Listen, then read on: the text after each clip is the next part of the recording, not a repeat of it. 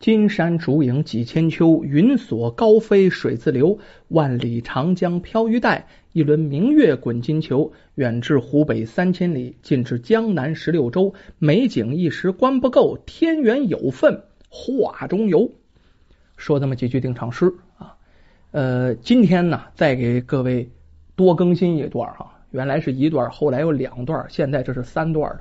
为什么呢？周六周日不直播。倒出时间来呢，给各位多更新更新书啊。呃，周末的时候大家可能听的比较快啊。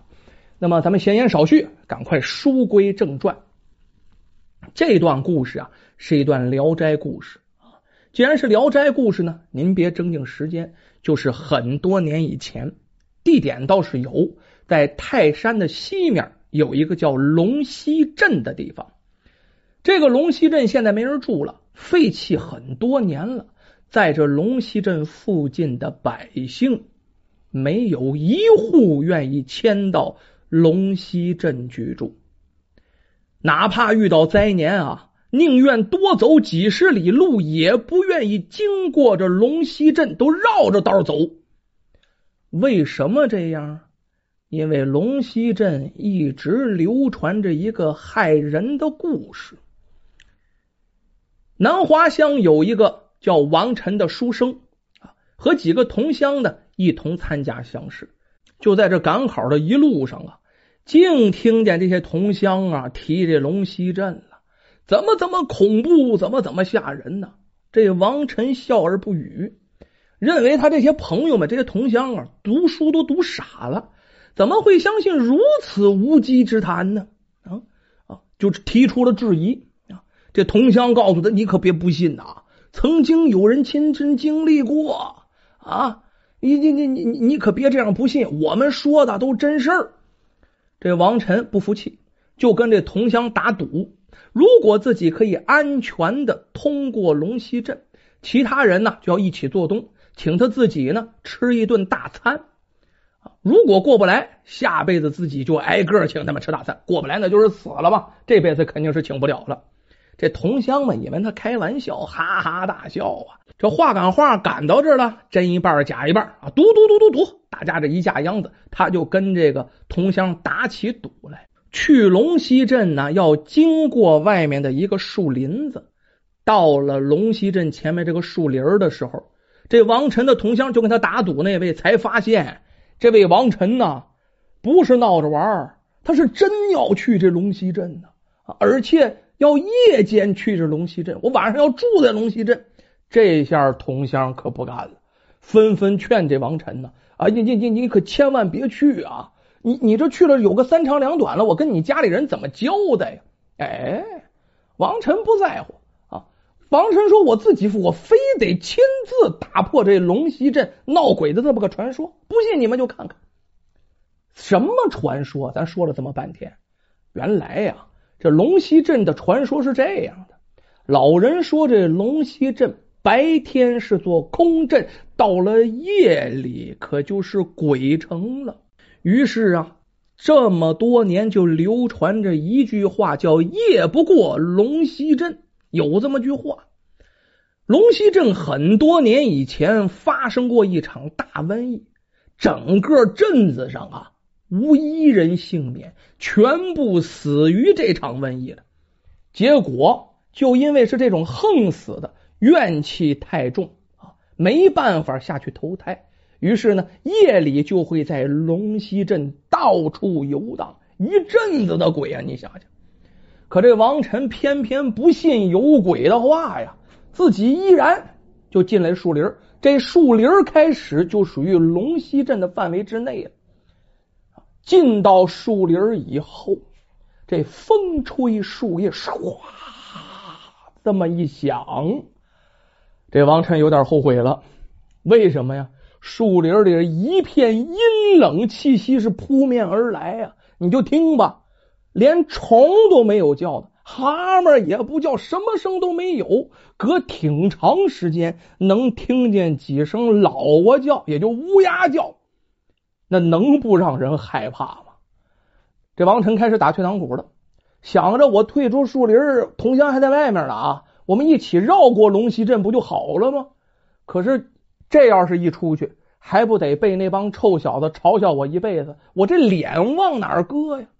于是这王晨努了努劲儿，打消了这个念头啊，硬着头皮继续往下走。走了多长时间啊？大约半个时辰。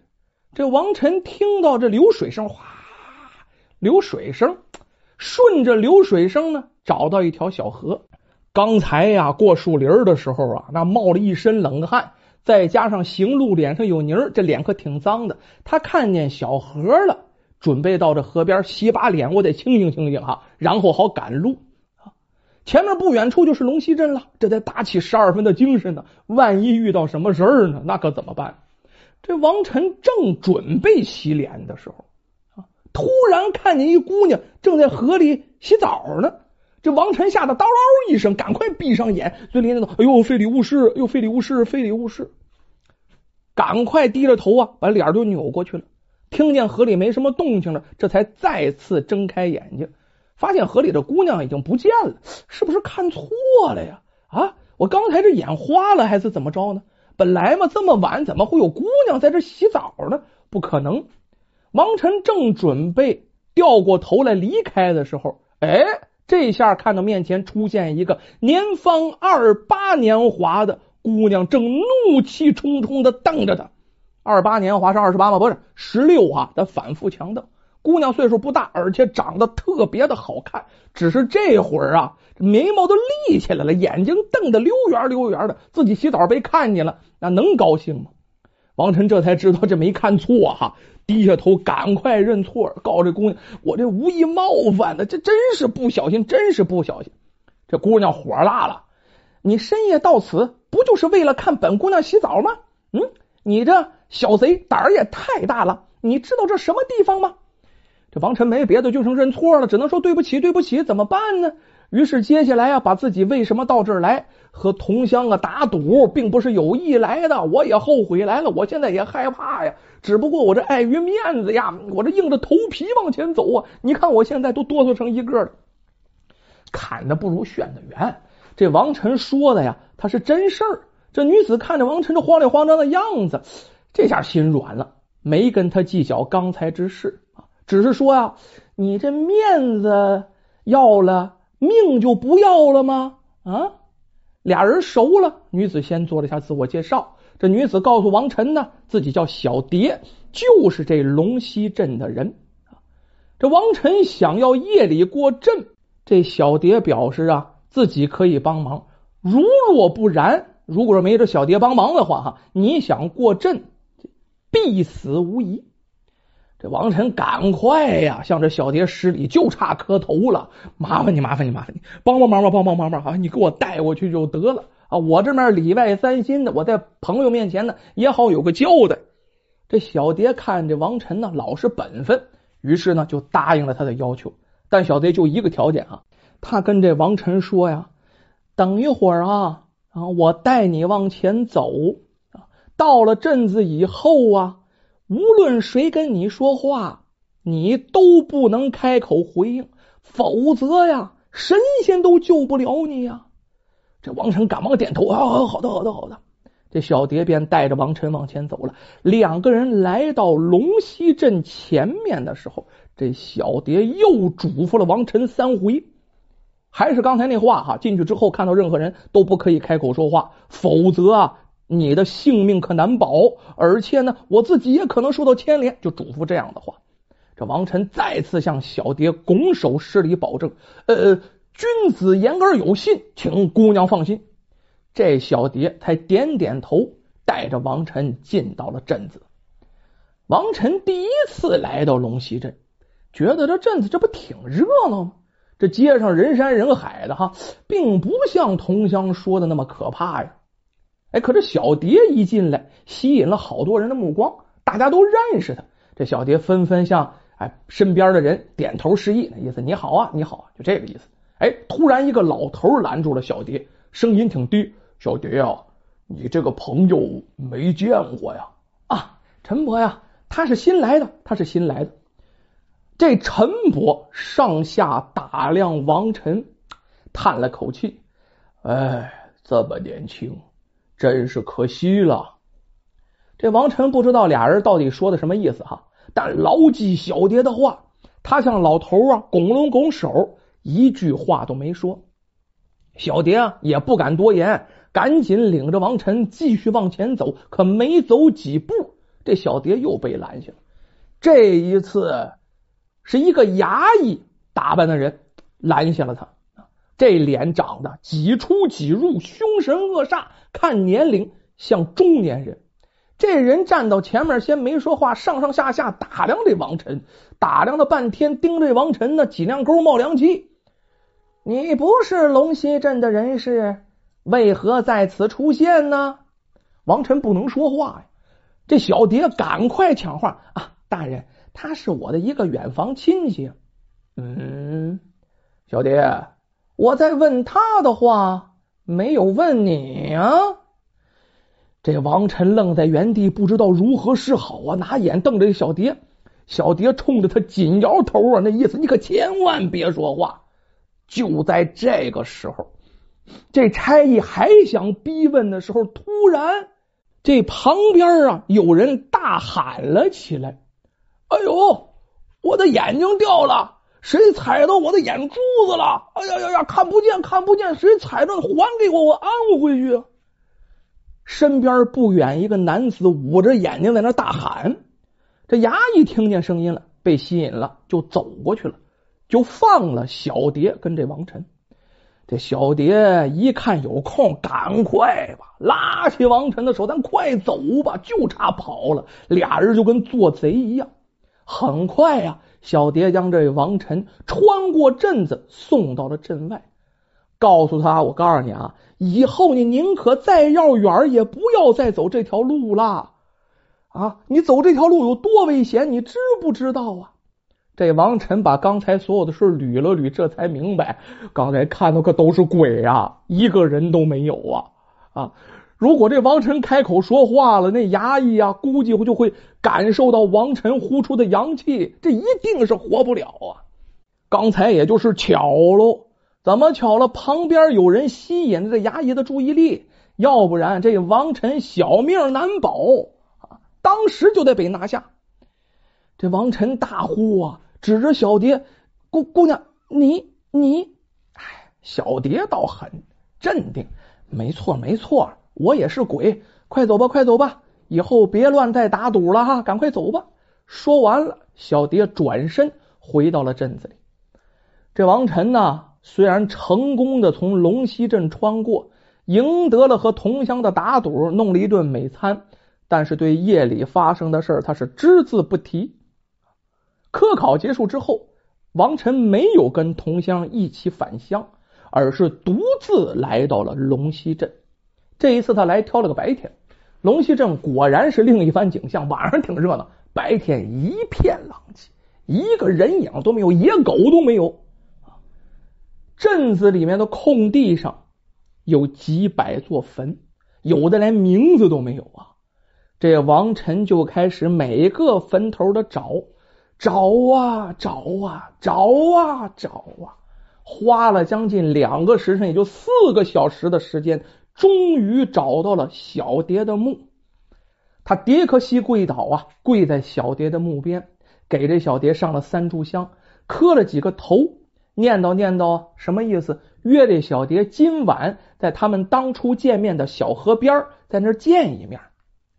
这王晨趁着天还没黑啊，穿过龙溪镇，来到镇外的树林，找了一棵树啊，靠在树边休息，只等着夜幕降临，好这小蝶来呀。他为什么来找小蝶？这些日子啊，考试都没心思。为什么？脑子里都转着小蝶的模样。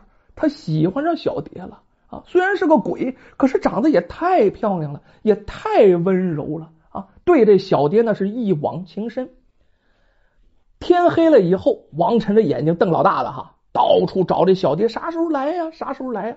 可是，一整夜小蝶都没有再出现过。王晨特别失望，离开了树林啊。白天走了，晚上他又再次回来了，还在那树林等。这天晚上没白等啊！没过多久，这小蝶就站在他的面前了。这小蝶在那乐呵呵的说：“你就不怕不是我来呀，是那个衙役来啊？你不要命了？这王晨呢，快步的往前抓住了小蝶的手啊，直说自己的心意：我太喜欢你了，我真忘不了你啊！你能不能跟我一起回家乡啊？这小蝶，你没听明白吗？我是鬼呀！啊，我是鬼！还没等小蝶说完呢，这王晨赶快说：“我不介意，我不介意呀！”小蝶还是不同意跟王晨离开。结果这王晨一连在树林里待了五个晚上，这小蝶最后实在没办法了，也是被这王晨的真情感动，跟这王晨就回到了家乡，而且呢，跟王晨还成了亲，真就成了王晨的媳妇儿了。要成亲之后啊。这王晨是发奋读书，没几年呢，便考中了举人，又过几年又考中了进士。后来这王晨不管走到哪做官，身边都会跟着一个美貌的媳妇儿，也就是这鬼妻小蝶。咱说人鬼之间能在一起吗？小蝶也知道，王晨也知道，是要有损王晨的寿命的。小蝶反复劝这王晨，王晨呢就是不干，非要跟小蝶在一起呀。就这样，王晨考中进士，当官之后三十年，本来王晨呢是有四十年的寿命的，这三十年这王晨身体就不行了，毕竟阴阳交合是损这王晨的阳寿的。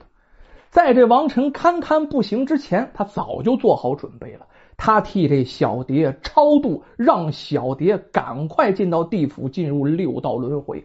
小蝶这刚走，王晨这气儿也提不上来了，也就死了。两个人的魂灵共同到达了阎王眼前，诉说两个人的衷肠。这阎王啊，也被他俩的真情所感动，于是哎，把他俩安排到了一起托生，就离得不远，邻居。